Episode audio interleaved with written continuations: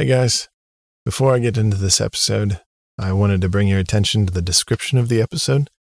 There's a link uh, to the form I talked about earlier in the trailer.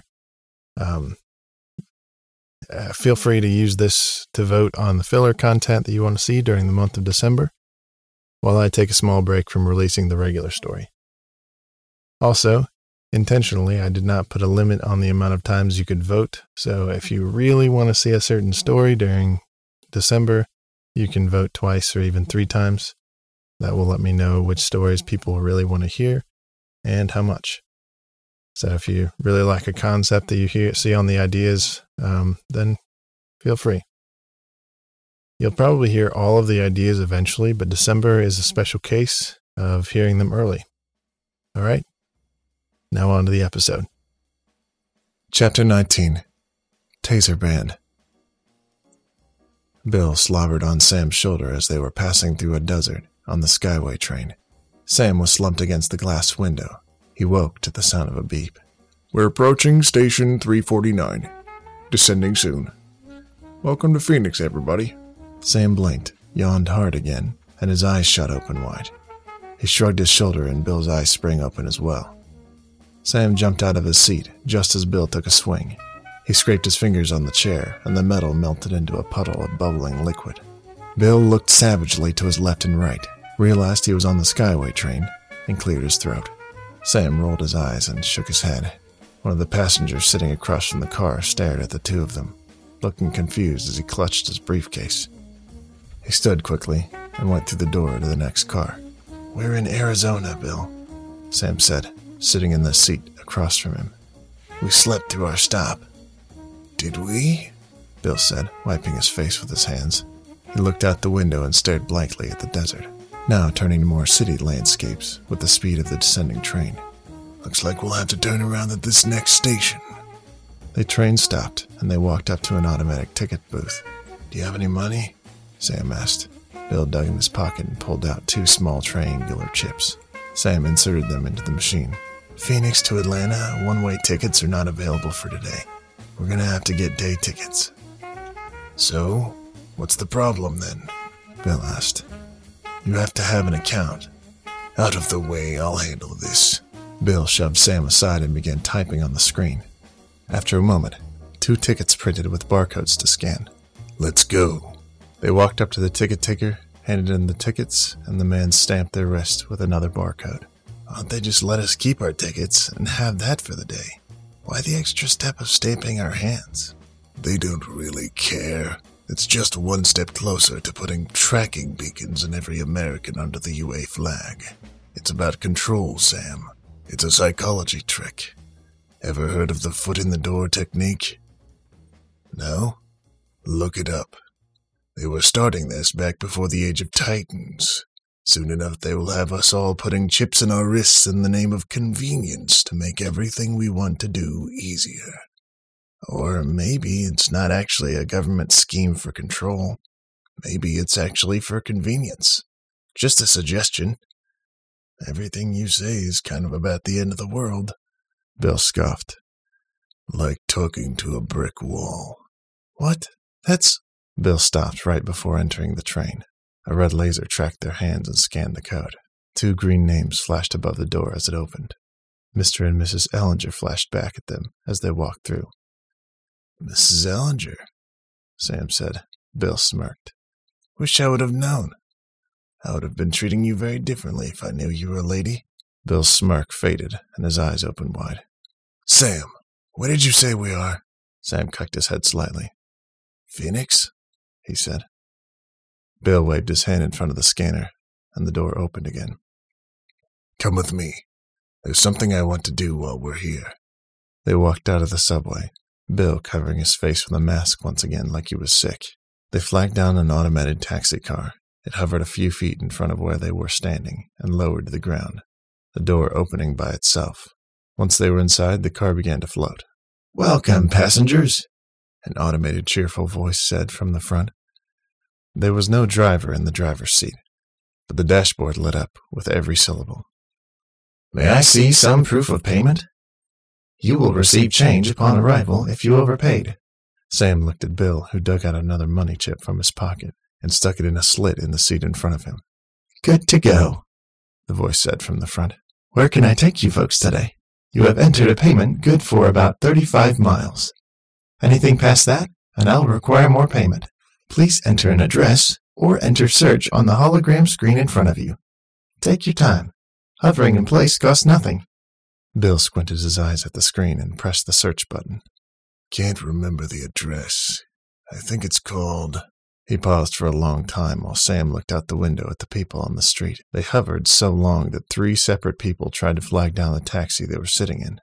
They met eyes with Sam, who awkwardly looked away, shifting positions, then walked away to flag another taxi. Every time Bill tried to type in a search, he cursed and tried again. Sam leaned over and looked at the screen. Bill's search history included, but was not limited to: place with the junky stuff. Old, rundown place with the junky stuff. The place with the junky stuff owned by Louis. Louis's junky stuff shop. Louis's place that is old and rundown for junky stuff. Bill was getting increasingly frustrated with every search, especially considering the fact that he used both index fingers to type, and it took him a day and a half to form a full sentence. Bill noticed Sam, noticing his failing attempts, and frowned. "What are you looking at? I'm trying to figure that out myself, actually. I can't decide if this is the saddest attempt I've ever seen at navigating technology, or the most agonizing way to die from boredom. My instincts tell me it's a bit of both." "Tell your instincts to shut their mouths. Why don't you help me, then, if you're so knowledgeable with this automatic mumbo-jumbo?" Sam reached over and typed in, "second-hand shops near me." A list of shops popped up on the screen. "You've got to be more general with your search. If you go too specific, the computer thinks you know exactly what you're searching for, and it won't give you any options to pick." Sam stopped mid-sentence when he saw Bill looking wide-eyed at the seat in front of him. He was stiff as a board, and his breathing was heavy. Sam waved his hand in front of his face, but nothing happened. Tears began to well in his eyes and flow down his cheeks. His face grew red and he began to shake. "Does that man require medical attention?" the robotic voice said from the front. "I don't know," Sam said. "Never seen him do this before." Just then, Bill quickly shifted positions, rotating to the side and hiding his face while he wiped his eyes. "I found this list of addresses," Sam said, looking confused. "Are any of these the shop you're looking for?" Bill took one deep breath with his eyes closed, then he opened them to look at Sam. "Shop? What do you mean?" "We were in Phoenix, Arizona. We hopped off the train and into a taxicab, and we are now looking for the address of a shop. A shop I don't know of, because you didn't tell me where we were going. Any of this ring a bell?" "Phoenix, eh? I know of a place." Sam pointed to the screen. "Well, here's a list of them, if you feel so inclined to pick one." He gestured to the screen. "I think that's the sixth person that's tried to flag down our taxi, since we've just been sitting here." Bill scrolled down on the screen, then smiled. "This is the one," he said, tapping it. The car began to float higher, matching the speed of the traffic above, until it merged onto the Skyway. Buildings and desert sand passed quickly below as they ebbed and flowed with traffic. Every car on the Skyway was hovering at a speed between two hundred fifty and two hundred seventy miles per hour. Sam leaned over to inspect the destination on the screen in front of Bill. "We're going to an antique shop?" "He calls it an antique shop to keep away the kind of customers that tend to walk off without paying for the product." "Does it work?" "Not really." "So why doesn't he change the name?" "He's too lazy. He doesn't want to jump through the hoops to get a new name officiated in the books." "That makes sense." "Welcome to Phoenix," a cheery robot voice said. "On your left?" Bill grunted and began pressing buttons on the screen, which only changed the language of the tour. Sam spaced out, distantly watching the buildings pass, replaying the scene that just took place in his mind over and over. What on earth happened to Bill just then? He tends to forget what's going on around him from time to time, but that was different. Time moved quickly as he thought. They descended and landed on the side of the road. "Enjoy your stay. Here's your change. triangular money chip stuck out of the slot in the seat, and Bill grabbed it. "If you'd like to take a moment and fill out a brief survey," Bill slammed the door and scoffed. "Stupid automatic car. Wouldn't shut up the whole ride." They reached the front door and stopped. "Well, here we are. Wonder how Louis is nowadays."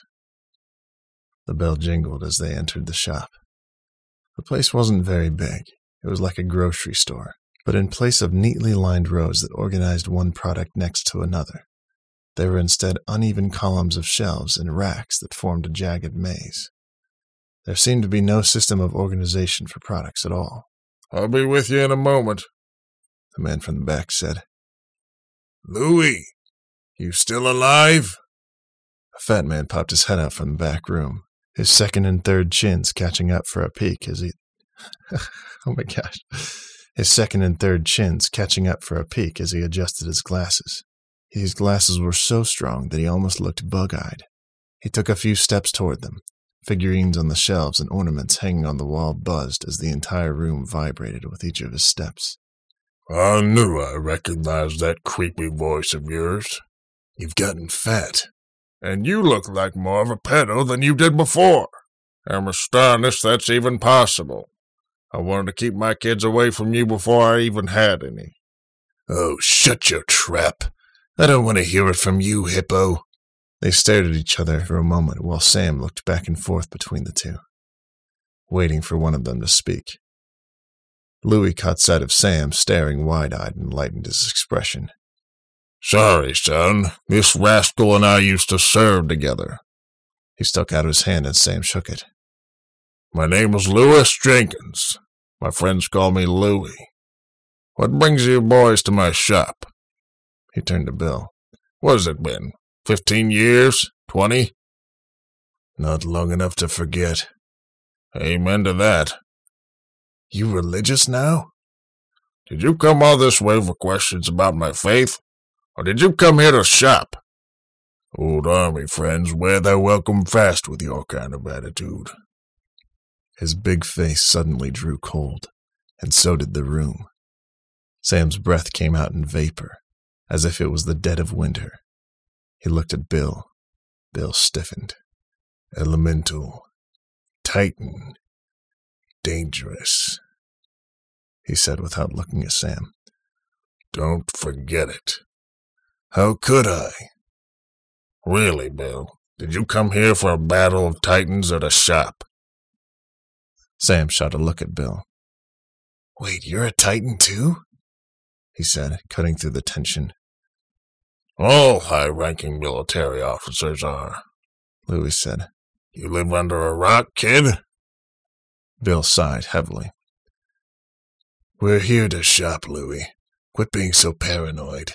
If I wanted you dead, you'd be eating concrete with half a face." "Huh? Big talk from you. Now what are you gonna buy?" "Something for the kid. He's my newest trainee." Louis' face lit up. "Really?" He locked eyes with Sam. "Say, I never did get your name." "My name's Sam." "Good to meet you, Sam. I have a few questions for you. We'll hook you right up." Sam smiled. "Okay, I'm ready." "What's your fighting style? Short range or distance? I guess we should start with your talent. What's your talent, son?" "A healing factor." Louis started for a second, then raised an eyebrow. He looked over at Bill, stared for another second, then returned his look to Sam. "And?" "That's it." Sam shrugged his shoulders, looking away briefly before returning eye contact with Louis, who stared blankly at him again. "I'm waiting for the punchline." Sam shook his head, pursing his lips slightly. "No punchline. That's all I've got." Louis shot a confused and frustrated look at Bill, and then shook his head. "Well, that's weird. What did your parents have?" "Well, my mom was a low-level healer. Too low to get her into med school. Too high for government assistance." "Nice combo. And your dad?" "I don't know. Never met him." "Jeez."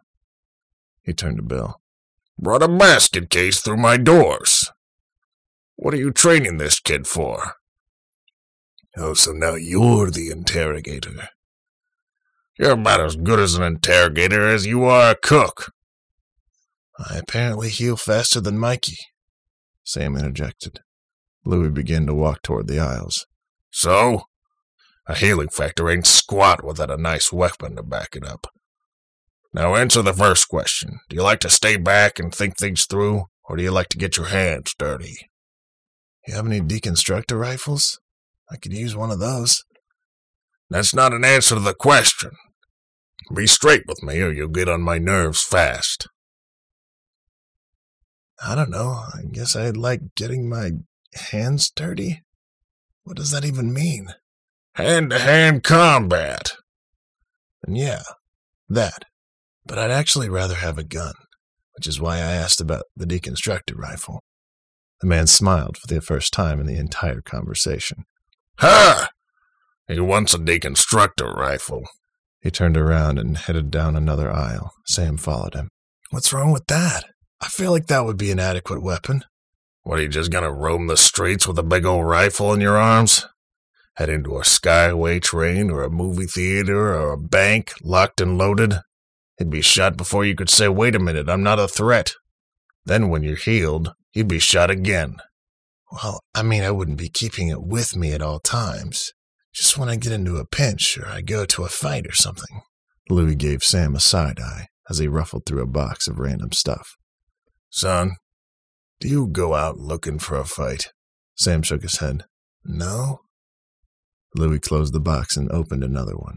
Do you pick on guys twice your size, hoping to get your butt beat on the street corner? Sam shook his head again, rolling his eyes this time. No. Bill inspected something on the shelves as they talked. Exactly. You don't look for a fight. A fight finds you. Now how would you know to have your rifle on you when you need it, if you don't know when you'll need it? Sam shook his head. I don't know. You want a rifle, Louis said, closing the box and turning around to rummage through another one. Rifles are out, you know. Pistols are in. They're much smaller, cheaper, too. Sam's eyebrows furrowed. There are deconstructor pistols? Of course, Louis said, raising his hands. The deconstructor technology is simply boxed up in some bullet casing and shot out of a gun. Ah, he said, pulling out a pair of gloves from the box. Found him. He held his gloves out in front of him. Here, put these on. Sam slipped the gloves on, which were far too big for his hand. Louis pressed a button on the gloves and they shrunk, tightening to fit Sam's hand perfectly like, well, like a glove. He pressed the button again, and the gloves shrunk into wristbands. Louis nodded. Now flick your hands down like you're trying to dry them after washing your hands, but there's no towel. Awfully specific example, Bill grumbled from another aisle. Can it over there, Louis retorted. Go find some kids to play with or something. Maybe you'll find some in your fat rolls. Let me take a look, Bill said. Louis closed his eyes, breathing in deeply through his nose. Now look at that, Bill said. We just lost half the oxygen in the room. Sam flicked his hands down just as he said to. Nothing happened. Louis, now distracted from Bill's jabs, cocked his head to the side. Weird. They should have become gloves again. He grabbed Sam's arm and twisted them back and forth, inspecting the wristbands. Try it again. Sam flicked his hands down again. Nothing. Louis grabbed his wrists and touched the center of the wristbands. A flashing orange light with a symbol shone on the bands when he released his finger. Oh, I see the problem. They haven't calibrated with you yet. Buckle up. This is going to hurt. He squeezed two fingers on the bands until a beeping could be heard. Wait, what are you... Sam's sentence was interrupted by intense electrical shocking that came from the wristbands. It made his entire body convulse for a few seconds, then it stopped. Sam breathed heavy for a moment. Then he looked up at Louis. What was that? he said, ripping free from his grip and rubbing his arms. They're calibrated to your brain. Old technology used to do stuff like that. Nowadays, the shocks are a lot less noticeable. But calibration takes longer. Same process, though. Same process? What, like torture? Not torture. Well, maybe actually that would be considered torture. But it has to be calibrated with electrical signals in your brain. Otherwise, it doesn't know when to do its thing. Now, it's almost like those wristbands are literally an extension of your body. It's crude technology, but it works just fine. Try them now. Sam jolted his hands downward, and the wristbands became gloves, covering both of his hands with lightning-fast speed. Wow, Sam said, looking at the gloves and configuring his fingers into different shapes. They're metal, but they bend like fabric. Now make a fist with both of your hands like you're going to fight, Louis said. Sam obliged. Throw a few punches. Shadow box a bit. Sam jabbed a few times in the air. Good. Now take your fists and hold them in the air in front of you like a fighting stance. That's right. Now, put them back in. Sam nodded, then did a double take toward Louis. What? Put the gloves back in the wristbands. Oh. Sam nodded again. Then looked at his hands. How? The same way you got them out. Sam flicked his hands downward and the gloves retracted into wristbands again. Okay, you've got the sharp release down. Now let's test if they're really calibrated. Bring them out steady rather than shooting them out like you're in a hurry. I can do that? I just told you to. I'm not going to tell you to do something you physically can't do. Sam nodded and raised his hands slowly. Layer by layer, the gloves began to appear, till they covered his hands completely. Good. Good. Wait a second, Bill said, now intrigued. Is that a taser band? I haven't seen one since basic. Yeah, old McNamara used to whip the tar out of us. God rest his soul. Louis turned to Sam. Taser bands used to be one of our commander's weapon of choice. Just seeing you with some on would send shivers down the spine of half our infantry. How did you get your hands on a set? They were discontinued and banned thirty years ago. For good reason. Louis smiled pridefully. Found them in a shipment box years ago. A box full of them. Not just taser band, but rocket bands, flare bands, and even flashlight bands. This is the only set that was fully functional. Mint condition, even. Sam looked confused. I don't understand. What's the big deal? Oh, it's before your time, kid, Louis exclaimed. These are old, slick, weaponized wristbands. Real retro. In the twenties, they were a big rage. They sort of fell off the map when a pro fighter lost in the ring to an unarmed man using vanilla talents. Just speed and strength. I still say that fight was rigged, Bill said. You and me both, buddy. In reality, those are more handy than they first appear.